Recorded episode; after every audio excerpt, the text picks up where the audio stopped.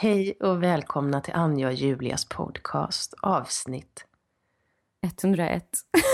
Bra, Anja. Så gulligt att vi alltid lämnar en lucka till den som Ja, den andra att säga liksom siffran på ja men vi, vi är demokratiska här i våran, i våran podcast. Ja. Anja, det är morgon och det är söndag och det är inte vilken söndag som helst, det är mors dag. ja, det är mors dag idag ja. Mm. Grattis! Grattis! Har du blivit firad? Nej, igår så, så sa mina barn, men mamma du kan inte podda imorgon bitti, du kan inte vila dig frukost på sängen. Men, men sen så nu när jag har pratat med dem så har de glömt av det allihopa. Mm. Och du då? Ehm, igår så sa jag till Theo så här, bara så att du vet så är det, jag har sagt det tidigare i veckan också, så är det mors dag imorgon. Och, Mm. ehm, och vad heter det, sen fyller jag år också. eh, om en vecka ungefär, nästa söndag. Så jag påminde om båda de grejerna. Mm. Eh, och då fick Theo ett spel igår, för han hade nämligen jobbat hela dagen och jag hade varit på teatern och jobbat. Och han hade målat om Jonas rum. Jag målade ju om Mm. och tapetserade om Alias rum för några veckor sedan. Just det. fick han, du kan inte räkna med att jag ska kunna orka det. Nu är klockan, du har precis kommit hem från teatern, klockan är elva på kvällen. Du kan inte räkna med att jag ska ha hunnit köpa någon tårta och sådär. Så det blev ett litet bråk. Oopsie, oopsie. Och mina barn har inte kommit ihåg att det är mors dag. Jag tror att det kommer bli så här. Du och jag har grattat varandra redan. Och sen så kommer ju min mamma och jag ringa och gratta varandra typ. Och jag och syrran. Vi kvinnor kommer att gratta varandra. Mm. Så kommer det nog vara här också tror jag. Men jag tror att jag ska vara lite bitchig. Jag tror jag ska verkligen be väldigt snällt men ändå, det finns inget, ingen utväg liksom. Om att få bli, få, få komma till dukat bord och eh, gå ifrån bordet när jag är klar typ. Som ett Det är barn. väl en schysst stil? Ja. Härligt. Och lägga Ja, dig bara i soffan och kolla på när Stoffe jobbar. Ja. Jag spelar Mm. lite kort med kidsen. Fan vad Mm. roligt. Mm. Gött. Du Anja, förra helgen på söndagen så var jag astrött för då var jag uppe och kollade på Eurovision hela natten. Var du det? Nej, jag tittade... mm, Jag tittade halva låtflödet ungefär tills Måns hade sjung... Eller gjorde jag ens Ja, det? nu till- ska jag inte ljuga. Till Jag låt tror... nummer 10. Såg jag? Jo, jag såg honom. Och sen så Mm. orkade inte jag längre och ingen i familjen orkade. Barnen tyckte att det var värdelösa låtar. Mm. Så coola är vi här borta. Wow. Hammarbyhöjden. Men ni där töntiga, ni gillade förstås schlagern eller Ja, musikalstjärnor. men, men Anja, det här är ju en revolution. Jag har nämligen sett alla vinnarbidrag, eh, förutom ABBA då, i mitt liv. Jaså? Eh, som, som har vunnit Eurovision. Alltså inte alla, alla svenskar som har vunnit. Eh, Diggiloo Diggiley, Herreys, eh, Carola, Mm. Charlotte Perrelli, eh, Loreen och eh, nu Måns då. Och Mm. när, jag, när Herreys vann, det var väl 84, Mm. så var jag hemma med min mamma. Och min mamma är ju en gammal eh, vänsterrörelseperson och Mm. eh, Nationalteatern och Led Zeppelin, alltså det var lite coolare, Janis Joplin. Du, Melodifestivalen du, fanns ju inte. sångaren Ja. i Led Zeppelin är så Ja. sjukt snygg, eller var så sjukt snygg. Alltså, Okej. jag fattar din mamma, hon måste varit helt dö ner i honom.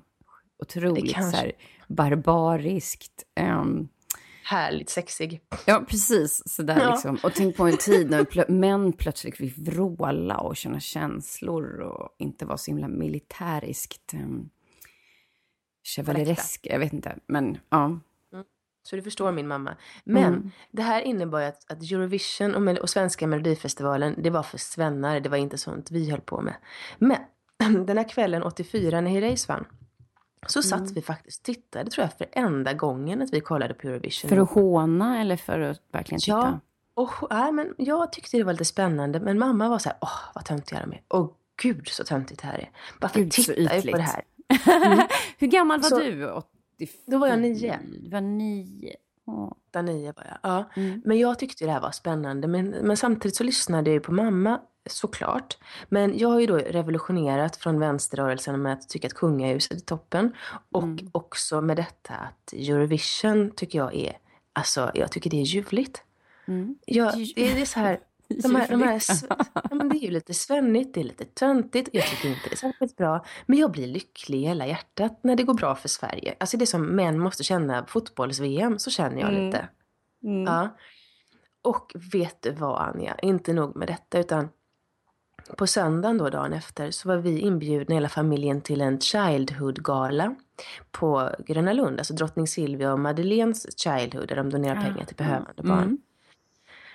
Och eh, vi satt i den här VIP-avdelningen på Gröna Lund och eh, drottningen kommer in. Du förstår, mitt lilla hjärta började dunka lite fint. Hon var urtjusig var hon. Um, och sen så är det ett potpurri med Oh, det var dans och hålligång. Igång. Ja. ja. Vadå, så var det till potpurri av, av alla? Artister, många artister. Det var Hasse Andersson och det var Mm. vet du, Isa som jag inte känner till så mycket, jag är för gammal. Men Petter och din kompis Sleepy var där också. Mm. Och, och Loreen som var där och Mm. fick svara på frågan hur det kändes att vinna Eurovision. Och hon sa att, han, hur kände Måns idag var frågan. Och hon sa, han kommer inte fatta någonting. Han kommer inte fatta något imorgon heller, så höll de på sådär jättelänge. Han kommer fatta om ett år när han lämnar över den här statyn. Då kommer han att fatta vad han har varit med om. Det var väldigt Mm. roligt. Och så fick jag svara på en fråga med de här Childhood-kamerorna, eh, det här eventet. Eh, eh, är det bra med, med välgörenhet? Och då slog det mig att det är klart att det är jättebra. Vi har ju själv hållit på med WaterAid och gjort toaletter och sådär. Mm. Men jag får också en liten sån här varningsblinkers att alla de här väl, välgörenhetsprojekten håller på att ersätta vårt välfärdssystem. Det, det tycker jag är lite läskigt. ja, det är ju en alltjämt pågående debatt. Det här. Ja, ja det är ju lite, det är lite marigt. Fast, fast nu ska inte jag fördjupa mig i det, för det jag skulle berätta var bara att jag hade helt enkelt en ljuvlig helg med Eurovision, Måns Zelmerlöw och drottning Silvia. Monarki och slager åt folket. Kommer ABBA med kläder av plast. Lika döda som fiskkonserver. Det är klart att man måste revoltera mot det man kommer ur. Omoralisk. Schlagerfestival. Festivalen. Du revolterar mot din barndom. Men alltså, Ja, jag, ja. jag har ju... Jag har väl egentligen aldrig tyckt att det är så bra musik i schlagerfestivalen. Jag kommer ihåg, Carola blev ju min stora idol. Mm. Och så släpptes hennes eh, LP, kommer jag ihåg. Och jag lyssnade Mm. på den och, och tänkte, hennes första där när hon står framför molnen i den där skjortan. Och, ehm, och jag tänkte, gud vad dåligt det är. Men jag lyssnade enträget tills jag tyckte att det blev bra. Idag, Ja, men- Jag, jag hålla med. Jag menar, den enda låten jag faktiskt tyckte var bra i år, och det var därför jag tyckte det var extra roligt också. Jag tycker att Måns låt Heroes är väldigt bra. Men jag Ja. håller med. Alltså det mesta suger. ja. På riktigt. Det här är bara ett jippo. Det är bara en grej. Vi klädde oss fina och gjorde chokladfondy och eh, hurrade liksom. ja, och det är, det är som ett sportevenemang. Man sitter ju Ja, och liksom, lite som eh, konståkning. När man får vänta Ja. på jurypoängen och allt det här. Och man får Ja. titta på de som sitter och tittar upp mot någon slags eh, tavla där alla Skärm. poängen kommer Just upp det. en skärm. Ja. Och, och det är spännande helt enkelt.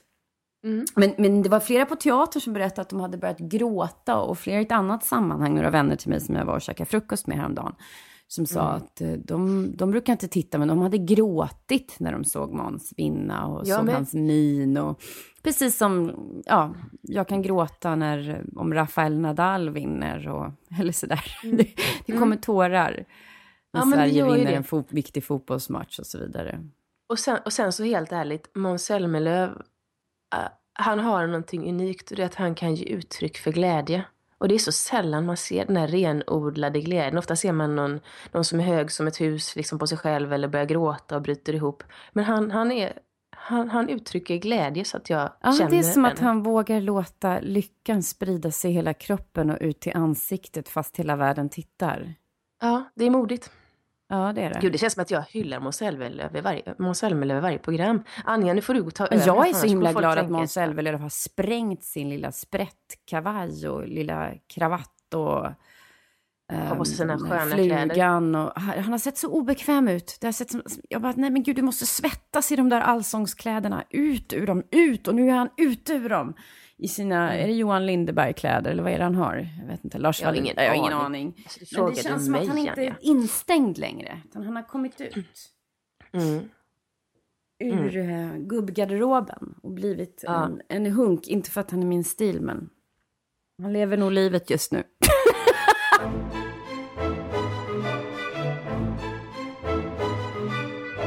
jag lä- har ju läst um, en bok som heter, eller håller på att läsa en bok som heter Sapiens. Sa jag det till dig mm -hmm. sist förra podden? Jag tror det. Av en israelisk forskare och författare som heter Yuval Noah Harari. Jag har inte kommit så mm. långt eftersom jag precis som du sitter och läser in böcker för fulla muggar och då måste förbereda den texten som jag ska läsa in till dagen efter. Så att mm. då blir det ju inte så att man läser mm. först det, ja, eller hur? Du som, är så, du som vet det här mer än någon i Sverige nästan. Nej, du och nej, Katarina nej, Evelöv. Nej, det var inte eh, så jag menade. Jag menar bara att jag känner igen det väldigt väl. Jag kände bara att ja, jag vet vad jag längtar efter andra böcker som jag bestämmer Ja, men precis, själv. precis. Ja. Man, alltså att verkligen kunna hänge sig åt en annan bok som inte är en inläsningsbok eller ett manus eller en provfilmning eller de andra texter som du och jag ofta har vid vårt nattduksbord. Ja. Eller i väskan, så att man får passa på på tunnelbanan. Men, ur detta då kom att jag tänkte på en gammal intervju med Mia Skäringer, som jag tror att jag mm. också har nämnt någon gång, där, hon, där rubriken var, jag vet inte om hon verkligen menade exakt så här eller så, men rubriken var um, ungefär så här att sex är den bästa konfliktlösaren. Att mm. det mesta går att lö lösa med lite jäkligt bra sex. Mm. Um, och Funkar det, det för dig? Det har funkat ibland, tycker jag. Absolut. Väldigt sällan skulle jag säga. Ja. Det finns Nej. ingenting som gör mig mindre än just bråk. Ja, sugen på sex? Ja. Ja, alltså det där kan jag tänka också har ju liksom med vilken livssituation man är i lite grann. Och om man har barn eller inte.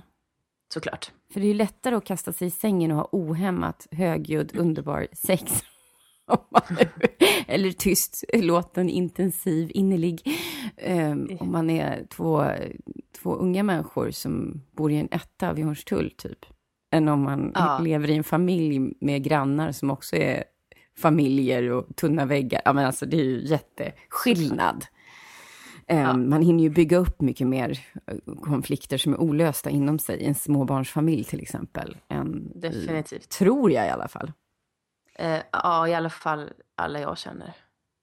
Ja, eh, och, eh, men i varje fall, han, han skriver i alla fall då den här Sapiens som handlar om människans utveckling.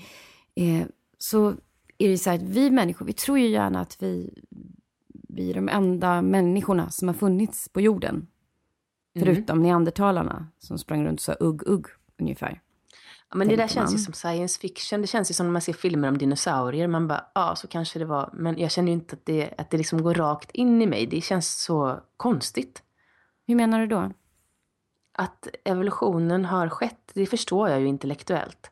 Mm. Men det är som att vi ser bilder på andra världskriget och tänker att man kan fjärma sig från det för att det känns som så länge sedan och det är inte länge sedan. Sen gör man om de här filmerna i färg och gör dem väldigt realistiska som tilltalar vårt sätt att se på det. Alltså hur tv ja. ser ut idag här. Och plötsligt så får de ett helt nytt liv och man bara, ja ah, men shit, det här har ju verkligen hänt. Mm, mm. Förstår du vad jag menar? Att jag tror på det du säger såklart om, om eh, sapiens och neandertalare och allting. Men det känns som helt galet att ta in.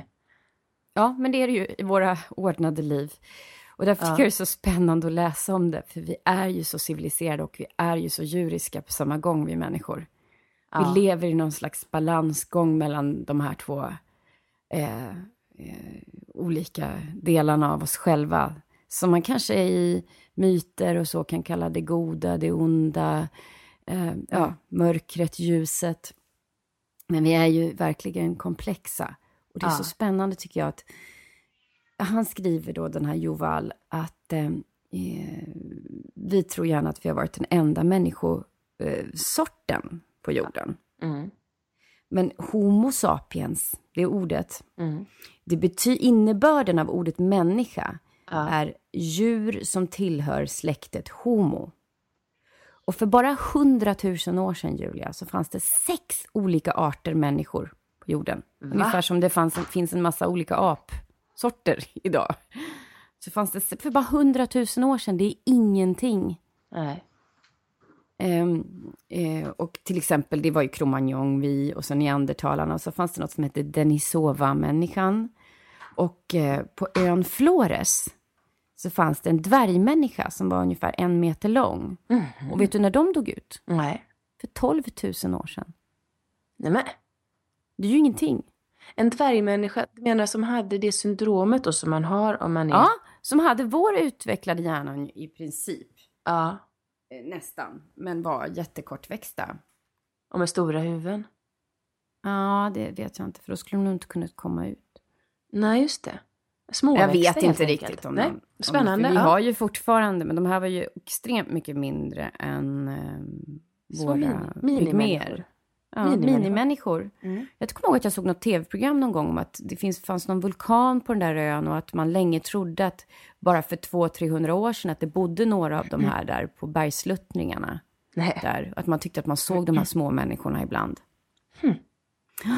Men, men frågan är ju hur vi konkurrerade ut de här människorna. För det vi- har visat sig att vart vi än spred oss i världen Mm. så har de som dött, det har man visat med, med arkeologi och de fynd av ben och sånt som man har kunnat datera då till att när vi kom så dog de andra människosorterna ut vid Okej. vår ankomst.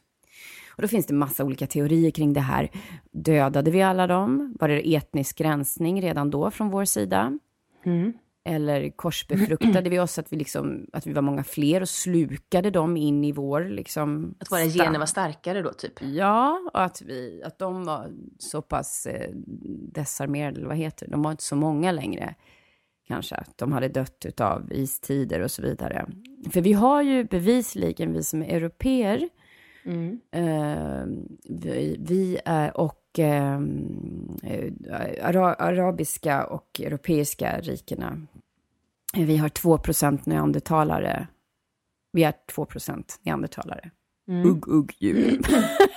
Men också, också i en annan del av världen ser man 6% av en annan typ, jag tror att det är den här Denisova-människan, Mhm. som man är 6% av. Så att vi är ju inte bara helt 100% vår egen art, eller Nej. vår egen sort. Då hade vi väl varit Mm. inavlade, antar jag.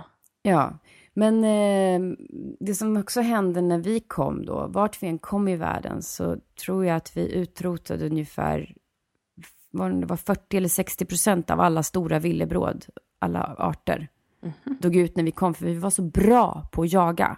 Vi visste ju, vi hade bättre redskap än de andra människorna, arterna. Vi, hade, mm, vi samarbetade bättre, vi hade eh, mer utvecklad talförmåga.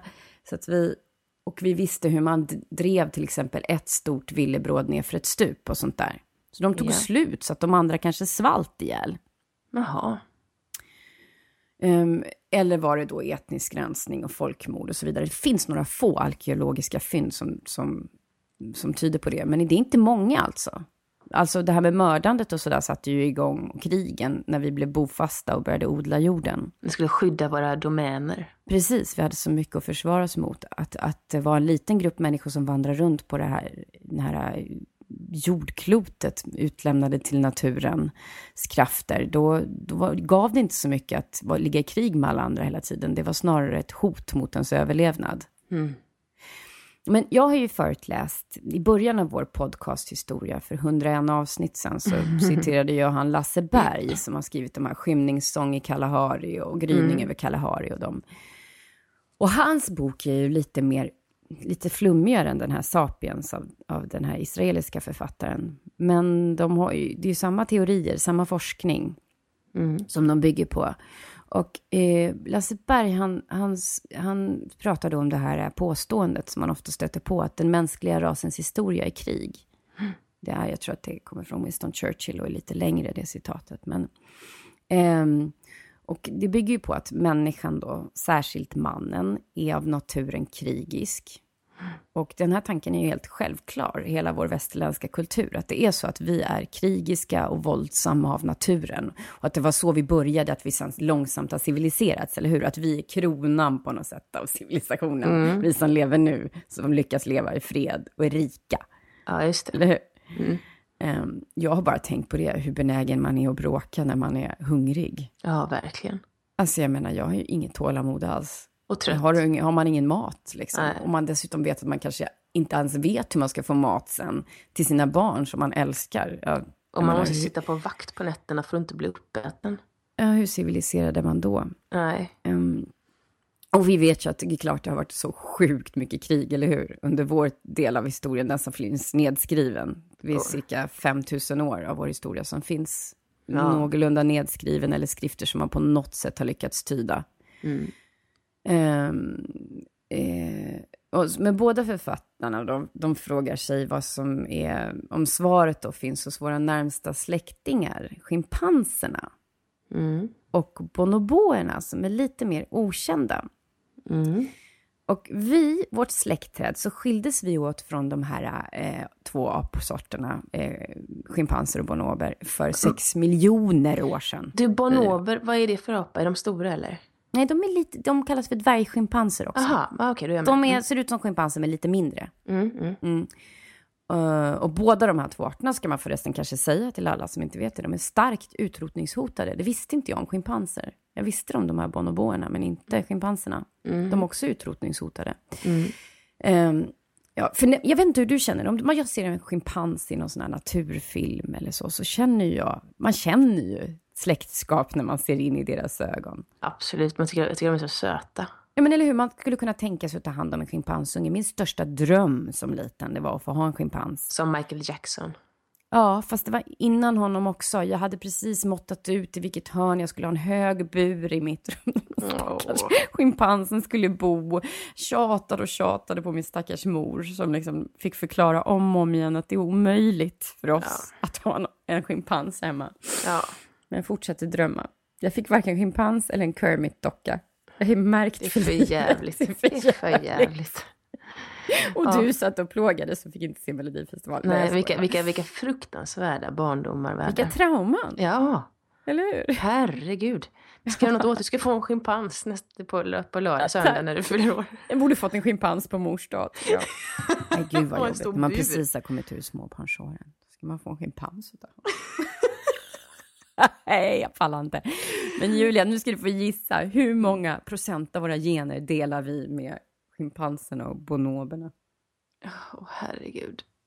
Ja, men säg... Eller bonoboerna, eller hur man nu säger. 90 procent. 99 procent. Det var väldigt nära. Men, det är helt sjukt. Men en procent gör ju ganska mycket, verkar det som. Ja, det är ganska tydligen. stor skillnad mm. vad, vad, vi åstadkommer och vad de åstadkommer. Ja, men också hur vi ser ut. Vi ser ju ganska annorlunda ut. Mm, utom vissa män. Okej. Mm.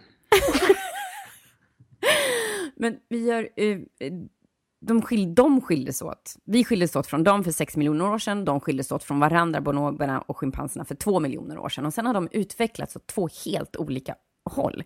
Schimpanserna, de lever 4 till 40 djur ihop. Mm. Det är en våldsam apa som löser konflikter med våld. Mm. Det är en alfahanne som står högst i rang. Mm.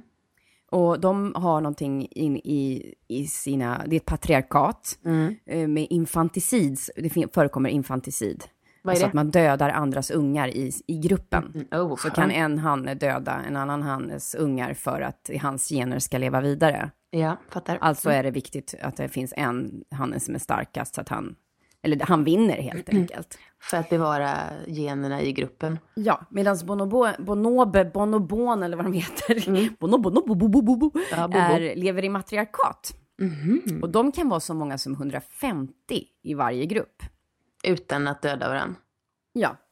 Mm. Och eh, de dödar inte varandra, de dödar inte varandras barn. Och eh, det händer också att schimpanser festar på småapor som de äter upp, men det gör inte bon bonoberna. De äter liksom, eh, de kan ta en ödla och sånt där ibland tydligen. Mm. Um, de är mer växtätare med andra ord, låter det som. Ja, precis. Ja, men smaskar och, oss ibland på lördag. Och sen så är det så här, de löser sina konflikter med sex. Bombone? Ja, det är därför det inte finns så många dokumentärer om dem på tv. För att det är, det är liksom inte lite sex, utan det är typ sex hela tiden. det skulle inte gå att visa. Det skulle bli sådär klockan tolv på kvällen när det kommer en dokumentär om bonoboerna. De har ett jätteaktivt sexliv och det är alla tänkbara kombinationer, Julia. Mm. Ona med Hanne, hona med hona, Hanne med Hanne eller onani. Mm. Det låter lite som oss människor i och för sig. Mm. Mm. Eh. Men schimpanserna, gör inte de det alltså? Nej, nej, inte på det här sättet. Sen förekommer det säkert sex mm. mellan han och han och hon och hon. Men det är inte så man löser konflikter och det är inte det stora inslaget liksom. Där är eh, det för att eh, fortplanta sig mm. och föra sina gener vidare.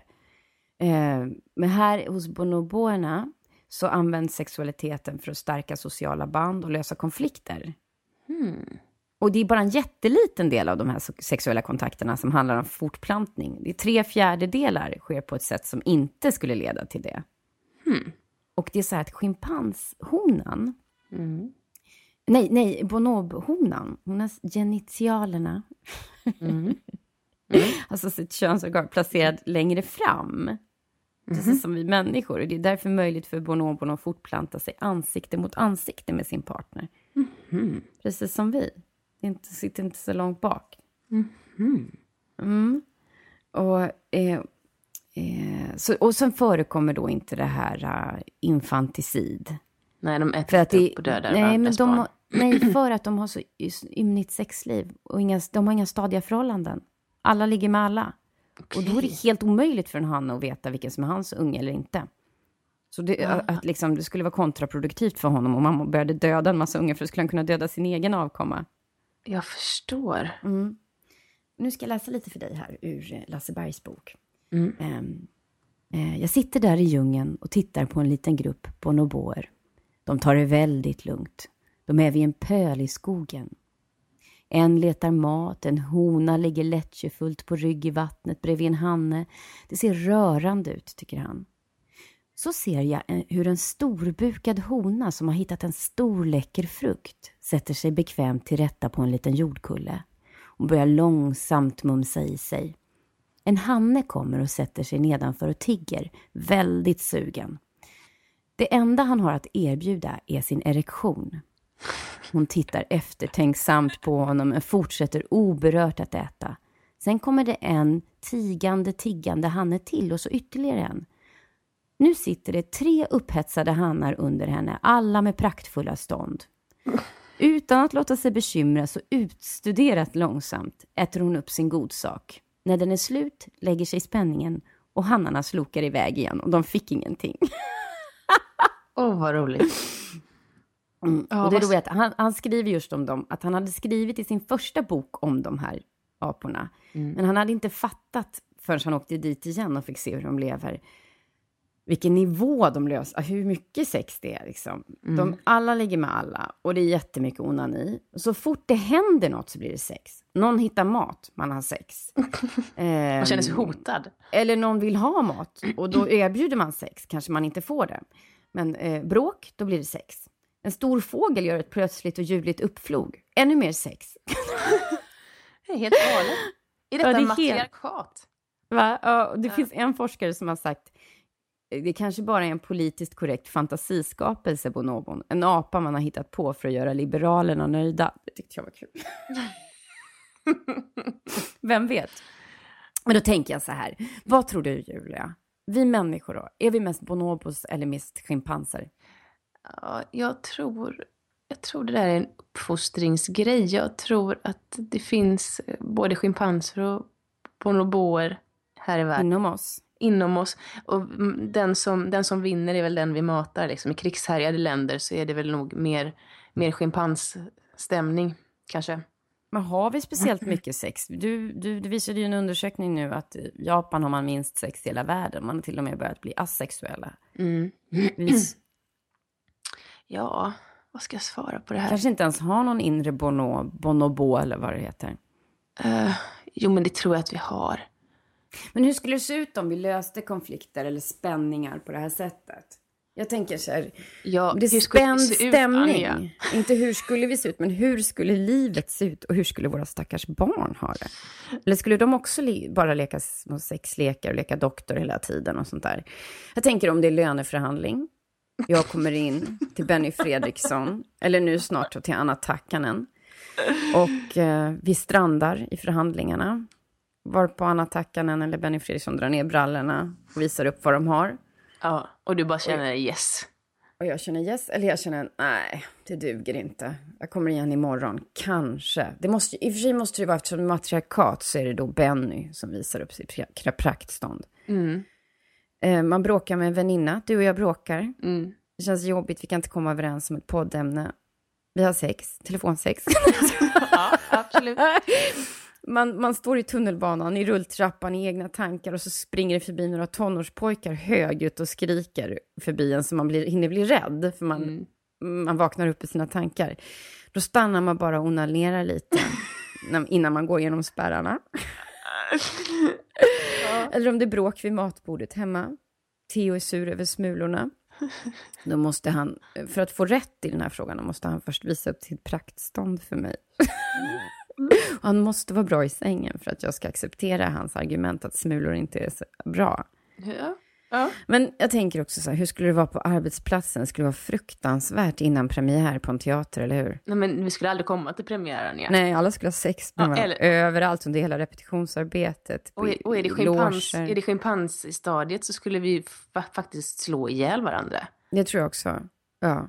Någon skulle lura i kulisserna och slå mig i huvudet med, med en stek, gammeldags stekpanna för att lätta på trycket. Eller så skulle man hoppa på varandra och ha frenetiskt sex hela tiden. Oh, Istället för att få en spark där bak innan premiären skulle man få något annat där bak. Men det skulle ju vara som ett endorfinparadis ändå. Ja, det skulle det. Alltså jag tror att vi människor har egentligen alldeles för lite sex. Kan hända. Det är för att vi har så svårt att respektera varandra.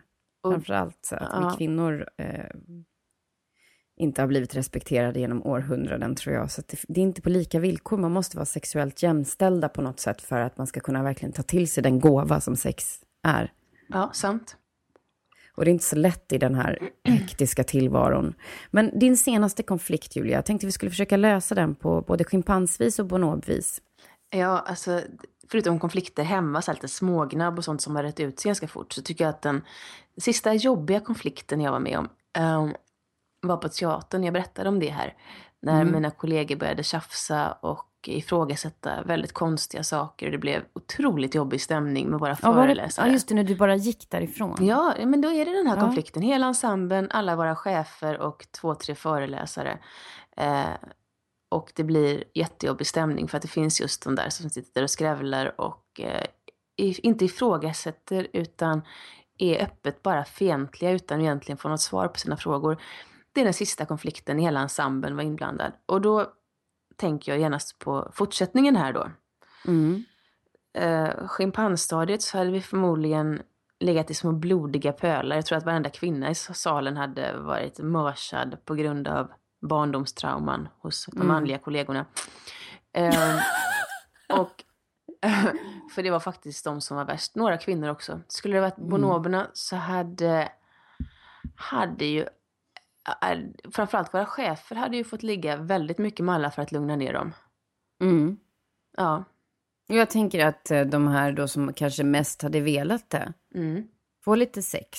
De hade ju fått sitta med sina praktstånd där. Och pilla på sig själva. Pilla på sig själva, va? För ingen skulle, alla kvinnor skulle vara om ryggen. Ja. Och män för den delen också kanske. Ja. Så det hade ju varit en underbar konfliktlösning då i, din, i den här apvärlden mm. som vi är i idag. Eh, det är som den här um, pjäsen, uh, vad heter den? Den grekiska pjäsen. Mm. Där kvinnorna säger nej till sex. Ja, Lysistrate. Lysistrate, ja. Mm. Och har det med varandra istället. mm. Det är lösningen på, på världsfreden. Ligg mera.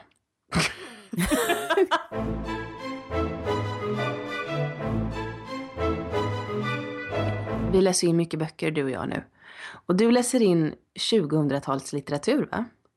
Ja, precis. Inte... Ja, precis eh, millennieskiftet där mm. började de komma, de här shopaholic-böckerna. Mm. Ja, vad roligt. För jag har ju varit inne nu i närmare tre år, nästan uteslutande 80-talslitteratur.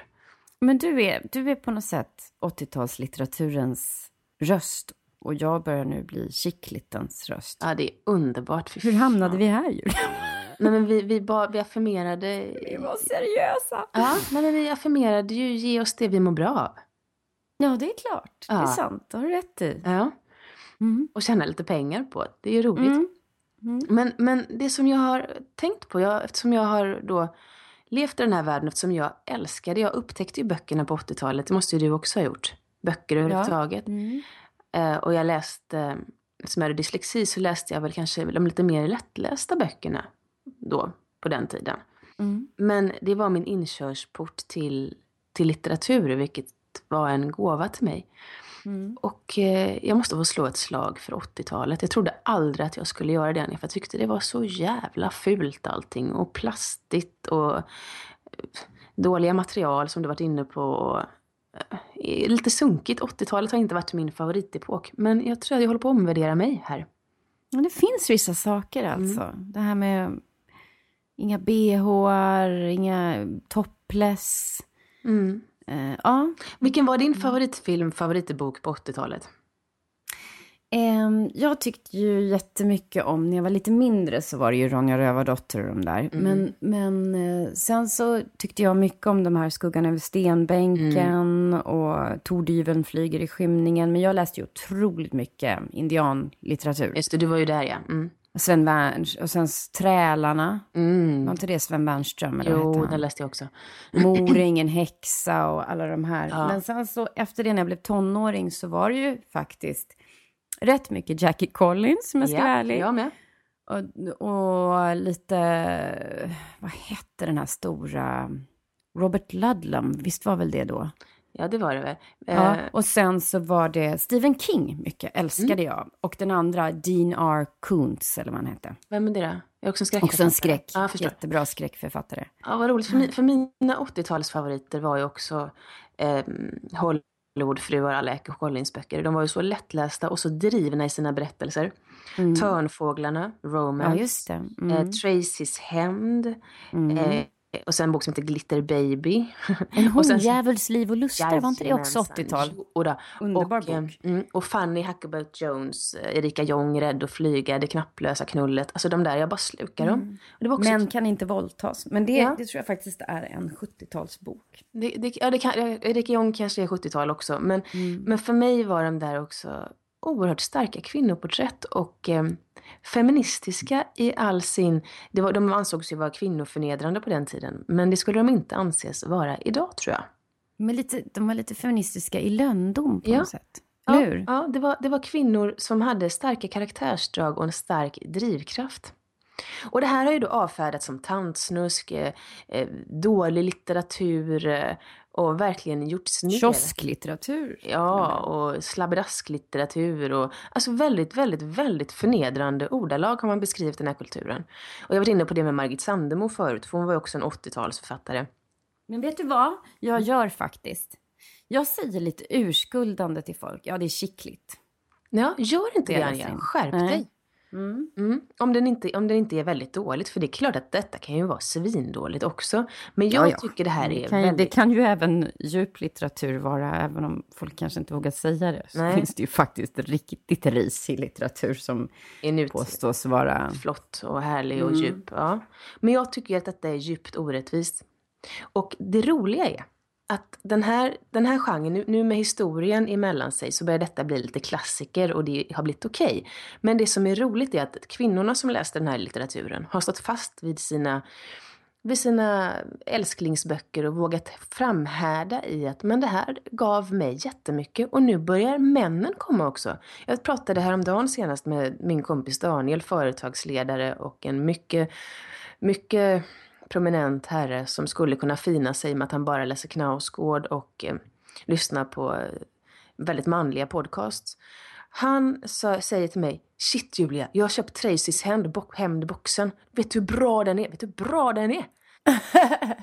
ett slag för, för den här 80-tals kvinnolitteraturen. Och likadant med Rustan som eh, jobbar på Storytel, som också är en företagsledare på alla möjliga sätt. Som älskar isfolket. Han, är helt, han tycker det är så bra så att han, han nästan svimmar. att vi liksom börjar, börjar med hjälp av i, ihärdiga kvinnor och eh, män som vågar berätta vad de tycker, börjar de här långsamt få en status. And I love it. Mm. Så på 30 år har vi alltså lyckats att någon, på något sätt vända tantsnusk, skämslitteraturen till rumsrent och folkligt. Mm. Tack, vare, tack vare dig, Julia, mycket. Nej. Nej. Jo, kan man väl säga. Du som har läst in 70-14 böcker av isfolket så att det är mer lättillgängligt för många idag. Jo, men, men jag har hjälpt till där kanske. Men, men, men, men det här har varit en långt gående process. Men jag tycker det är så jävla coolt av de här kvinnorna, ja, jag själv också, och de här männen. Och, och lyfta upp detta som har varit fult till någonting som är gött. Gött, gött, gött, gött. Och då undrar ju du nu Anja, nu undrar ju du så du håller på att bita på naglarna. Vad, vad är styrkan i berättelserna på 80-talet, eller hur? Visst undrar du det? Mm, ja, i alla fall undrar jag vad du har kommit fram till. Mm. Är din spaning? Mm. Um, det som de här böckerna, inte alla, men väldigt många av dem, det är att porträtten av huvudkaraktären eh, är väldigt tydliga. Så man känner direkt igen personen, man förstår dens tankebanor och... De är lite arketypiska eller? Vad? Nej, nej, utan, utan väldigt nära det här du berättade om att vi är så civiliserade idag och så egofixerade och att vi bara pysslar med oss själva. Vi är, lite, vi är lite politiskt korrekta också, ja. lite rädda att tramp, trampa i klaveret och vi... framstå som offer eller framstå som eh, hänsynslösa. Åt båda ja. hållen är vi ju väldigt rädda. Det, känns ju lite snävt ibland. Ja, men precis som till exempel Virginia Andrews, som de här som skrev de här barnen på vinden och Blomblad för vinden, som handlar om barn som är mm. inlåsta, som är en incesthistoria som är fruktansvärt hemsk. Den skulle mm. aldrig kommit igenom censuren idag på förlaget tror jag. Den är för vidrig och eh, läskig, för den tar tid på sig att beskriva psykologiska förlopp. Mm, mm. Eh, det har man inte riktigt ork och tid till idag. Man litar inte på att det är intressant nog. Eh, men, men om man ska ta en, en liknelse med de böckerna på 80-talet som Tracys hem, där, där det finns en drivkraft. Huvudkaraktären har en stark drivkraft och det kan vara hämnd, upprättelse, kärlek. Um, ja, det är saker som nästan aldrig, man vågar nästan aldrig ha den linjen idag. Och, och, kärlek då med att man faktiskt älskar en annan person. Inte att man håller på med sitt ego och självupptagenhet och är intresserad av någon. Men, men känner jag verkligen någonting egentligen? Vad är min ståndpunkt i det här? Utan man hänger sig till ett, en känsla, ett flöde på något sätt. Mm. Om man ska hitta en liknande karaktär i 2000-talslitteraturen skulle jag säga. Kan man tycka vad man vill om. Men som är, har blivit också väldigt folklig. Så är det Stig Larsson med Lisbeth Salander. Hon är också tydlig. Hon har ett problem. Hon behöver övervinna. Hon behöver slå i underläge. Och hon har en drivkraft. Mm. Och det blev ju en succé kan man väl säga. Ja, minst sagt. Mm. Men 80-talslitteraturen är också att den är så tacksam att läsa in Anja. För att det finns ju inget tråkigare än att läsa in långa ältande kapitel eller miljöbeskrivningar i det oändliga. Det är det som är så roligt faktiskt. När du sa det här, mm. vad du skulle prata om idag, och mm. du kommer till det här nu, mm. så tänkte jag faktiskt, men jag har ju aldrig drabbats av det. Jag har ju bara läst in skickligt. Och det är faktiskt ganska så befriat från just jag kan älska miljöbeskrivningar och sånt också, mm. men här finns det inget. Det går snabbt framåt. Det är handling och dialog hela tiden. Så att just för inläsarens skull så är ju mm. det här guld. Mm. För det är mm. väldigt roligt. Och det går undan, man, man kommer vidare hela tiden. Och man känner trycket framåt i berättelsen. Ja, exakt. Istället för att behöva måla, annars blir det liksom lite som diktuppläsning och då kräver det att det ska vara fruktansvärt bra för att man ska få de här bilderna. Mm. Det kan man vara lite, där behöver man bara go with the flow på något sätt. Mm. Och nu ska, jag, nu ska jag ge mig ut på väldigt uh, tunn is här, Anja. Mm. Um, om vi lämnar då... Är det inte där vi hela tiden befinner jo, oss? Det kan vara Någon så. slags dröm om en lyxtillvaro. där vi bara floatar fram i evig framgång. jo, men det är och evig, vän, evig vänlighet, alla är snälla. Mm. Men nu ska jag, nu ska jag gå, gå och ta ett steg på den här tunna isen. Jag ja. tycker mig också se en genusskillnad i berättandet. Knak! Nej, jag skojar bara. ja. Ja. Och där... Ja, där dog det. Nej, jag skojar bara. Förlåt. Nej. Mm. Men ja, jag tycker mig se och det här handlar kanske faktiskt nästan ännu mer om nutidslitteratur än 80-talet. Där finns det, det finns spår av det, det sker ibland. Men, men jag tycker ändå att 80-talsberättelserna har ett större driv framåt, generellt sett. Men vad, vad, vad, är det för böcker du ni inte tycker har det i nutidslitteraturen lite? Det är det undrar Ja, nu, nu kan jag ju berätta det för dig. Då har vi Norén som skriver en dagbok, gick hem, gick och bajsade. Så jag tittade på mitt röda kylskåp. Träffade en skådis på gatan. Alltså, hon är äcklig. Hon hade en smula i mungipan. Men precis. Hon äcklar mig så mycket att jag måste vända mig om jag vill kräkas. Knausgård. Men har du läst Knausgård? Nej, inte hela, men jag har läst lite grann. Jag, jag, jag känner tonen. Det är ju inte, det är inte, det är inte, det är inte sådär framåtdrivet. Den har andra kvaliteter, men det är inte framåt, Anja. Nej, men måste man ställa dessa två mot varandra? Nej, men nu gör jag det. Ja. Mm. Och så har vi Bergman som också kan, han har i och för sig lite mer driven framåt, men han kan också beskriva i oändlighet. Ulf Lundell. Mm. Jag kände, jag gick, alltså det är väldigt stora egon som är väldigt egocentrerade. Nu har jag tagit mig friheten att skriva någonting som jag tycker är typisk manlig litteratur. Med, mm. med eh, för långa miljöbeskrivningar, eh, eller ut, utan driv framåt kan jag väl säga. Och det här som jag tycker finns i allt för många deckare, kanske framförallt av manliga författare. Och plötsligt... Gud, så mycket manshat. Nej, jag kommer jag, vägra nej, klippa det här. Nej, jag kommer till kvinnorna sen. De ska, de ska mm. massakreras på samma Få sätt. sin känga. Mm. Ja. Så jag är inte, det här, det här är, det här är det här är tics, det här är extremer. Jag pratar inte om att så här är det. Jag generaliserar egentligen mm. inte, utan jag pratar om extremerna. Om jag ska hitta saker som jag tycker är jobbigt. Och det manliga ticset då, och plötsligt, liksom det kvinnliga är, för första gången, ja, det har vi pratat om förut. Mm. Men här kommer då... Jo, en, jag måste bara få mm. säga en sak som jag kom på när vi läste häromdagen. Mm.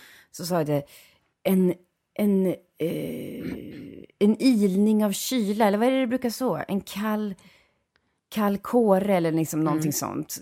Hon skriver hela tiden, den här som jag läser in, den här författaren, att det, det är en kall, ett styng av köld. Och, var jag tvungen att avbryta med att fråga Rickard som jag läser in med. Rickard, har du någonsin känt hur en kall kåre eller en, ett styng av kyla? Och han bara, nej, faktiskt inte nu när du säger Nej, men det, det är tics som man har för sig mm. för att måla någonting som inte kommer från hjärtat.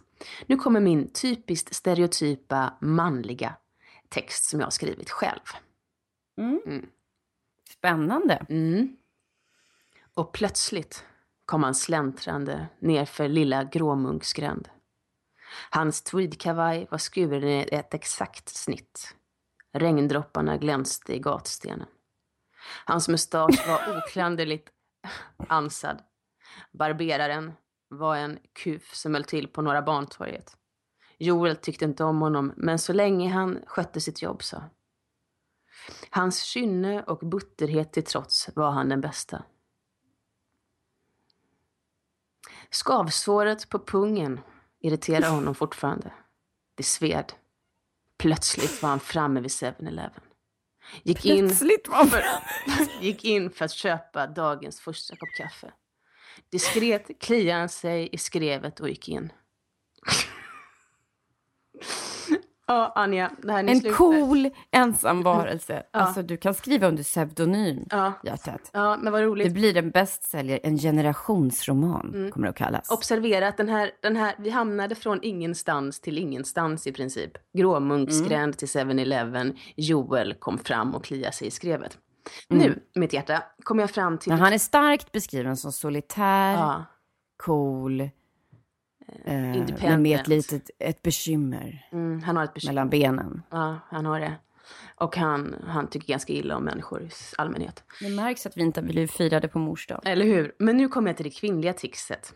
Som jag tycker faktiskt både litteratur från förr och idag kan hänfalla till i lite för stor utsträckning. och det är ältandet. Får vi någon namedropping här också? Um, nej. Eller nej. är det för känsligt? Det är nog lite för känsligt tror jag. Mm. Nu skyddar jag ju mina kvinnliga vänner här. Eller vänner är det inte alls det. Det här är amerikanska alltså, Det där var väl inte så lätt. Det var inte Nej. svårt för dem att gissa vilka Nej, de är. Men jag, det var inga vänner faktiskt. Utan det är amerikanska, svenska och även Margit. Mm. kan hänfalla i det här, även ifall hennes berättelser är väldigt eh, drivna. Att man, att man får älta en sak en gång är okej, men när man kommer till tredje, femte, tionde gången då känner jag bara, nu är det bra. Och det här blir ju också extra påtagligt när man läser in. Um, jag har läst deckare som också har varit sådana när man har ältat problemet för länge och ja, det kvinnliga tixet ältning och det här för första gången att beskriva känslor i all oändlighet eller mm. drömmar. Mm. Um, så jag har tagit mig friheten att också skriva en kvinnlig text här. Mm. Mm. Monique förfönk i djupa dagdrömmar. Hon mindes exakt hur hans hud hade känts när han var baby. Den lena, fjuniga huden som doftade av vanilj och fyllde hela hennes nervsystem med lycka, framtidstro och kärlek. Eller var det bara beskyddarinstinkt? För första gången såg hon sin son som den vuxna man han faktiskt var. Hennes hand for nervöst upp för att plocka bort ett osynligt hårstrå vid ansiktet. Hade hon verkligen gjort sitt yttersta för att visa honom vägen ut i livet? Tankarna irrade bort igen. Och så naiv hon hade varit den där gången. Det var... Ja, förlåt, katten har fått ett tuppspel. Då har vi alltså då Joel och Monique här ur ett manligt och kvinnligt perspektiv. Och ingen alltså, av dem... Det är helt underbart Julia. Det är helt, alltså, jag sitter bara och tokler här i mitt sovrum i Hammarbyhöjden. Är så på pricken. Han är ensam. Hans problematik handlar om honom själv och hans pung. och hon, henne, hennes tankar handlar om, i det här fallet hennes son då, ja. någon annan. Ja. Har och har hon, hon gjort, gjort tillräckligt? Mm. Mm. Men då, de här har ju gemensamt då, Detta är då nutidslitteratur, tänker du? Ja, eller, eller dåtid. Jag tänker bara, mm. nej det här är generalisering. Jag har lämnat 80-tal, nutid. Jag har, mm. jag har gjort en bara generell fälla, kan man säga. Um, och nu, nu ska jag, har jag ju skrivit då som jag skulle vilja att det var, eftersom jag vill att det ska finnas en handling hos Monique och Joel. Mm. Mm. Så nu skriver jag utan genus. Jag försöker hitta en historia. Och det är mycket mm. svårare. Um, är detta då en, en hen som skriver det, eller är det ja, nu först? Här, ja. Nu har vi en hen. Nu har vi en mm. genusneutral person som ska skriva en berättelse. Mm. Joel gick långsamt ner för gränden. Han hade gjort allt för att göra ett gott intryck. Det här fick inte gå fel. Där stod hon. Han kände igen hennes nervösa pillande med håret på flera hundra meters avstånd. Kärlek och hat kunde få plats i samma kropp. Men nu skulle det ske. Han skulle få möta sin enda son som han inte träffat på 21 år. Ja, där har vi en berättelse. Där har vi ett liv fram. Och om vi hade liksom levt närmre bonoberna så hade det ju... Hade de legat? Ja. Han såg Monique. Han fick stånd direkt. Monique accepterade och de gökade som galna med den stackars son. Stod och tittade på. Inne på Stod onanera, för han hade ju blivit vuxen. Ja, just det. Inne på 7-Eleven onanerade de också. Det var så många känslor.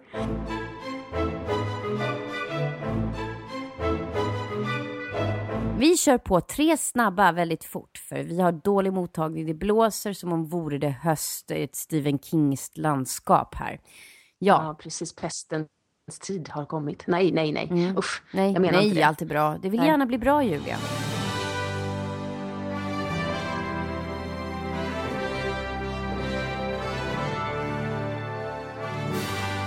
Det vill bli bra. Men nu kommer min första fråga. Vem är jag nu? Alltså, jag skulle inte ha någonting emot att äh, röka ett paket Prins i sängen Kristina Lugn. Bra! Ja. Mm. Mm. Eh, du är på en öde ö, Julia. Mm. Mm. Och vad mm. heter det, du har som enda vän, ungefär som Tom Hanks, han hade en fotboll, men du har faktiskt en levande varelse. Det är en liten hund, en liten chihuahua. Hör du? Ja, det är ni två.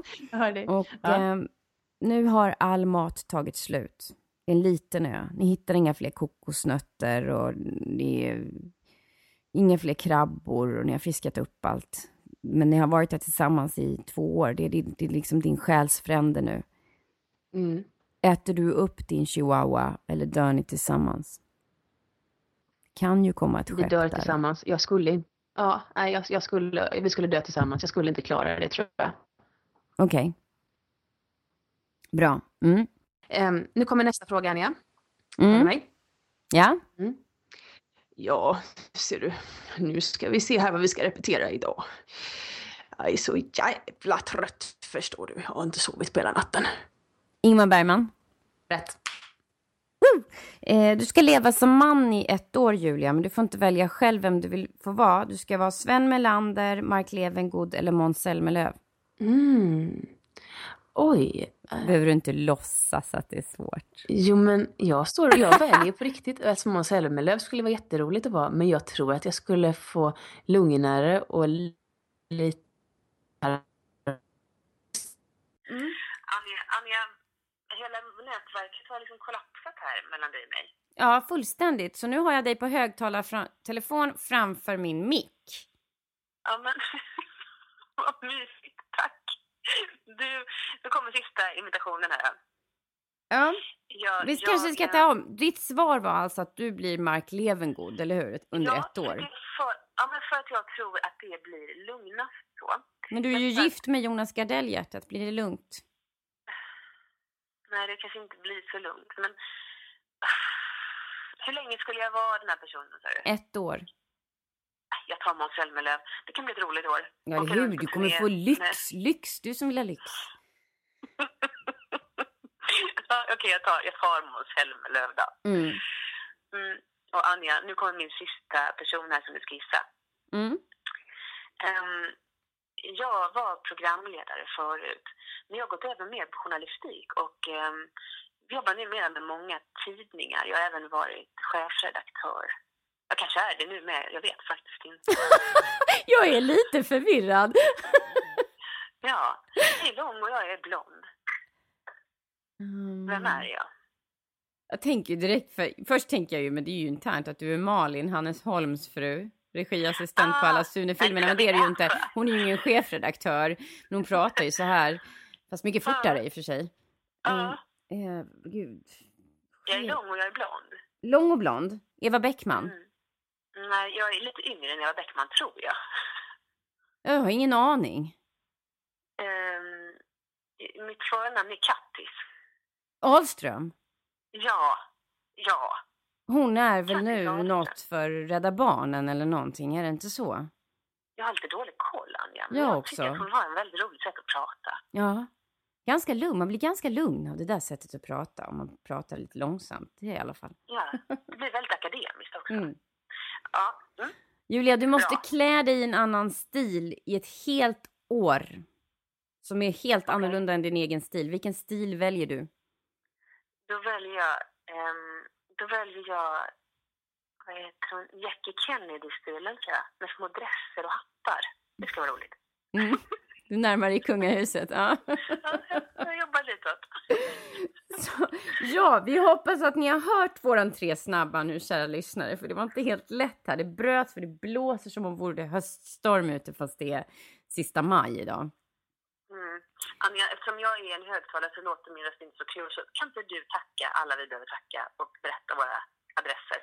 Ja, tack alla kära lyssnare och tack Theo Holmer för morsdagstårtan något och, eh, och klippningen och produktionen av den här podden. Och eh, tack till eh, alla er som lyssnar som sagt och tack till oss. Du ser ju hur svårt det är när jag ska göra det här. Men, och ni kan också följa oss på våra Instagramkonton, Anja Lundqvist och Julia Duvenius. Eller följa oss och skicka frågor och så på vår eh, Facebook-sida, Anja och Julia. Eh, man kan även skriva till oss om man vill vara mer privat. Så, så kan man skriva till oss på anjaojulia.gmail.com. Yes. Tack kära ni, tack Anja. Eh, ha en fin eh, vecka eller två veckor. Ja.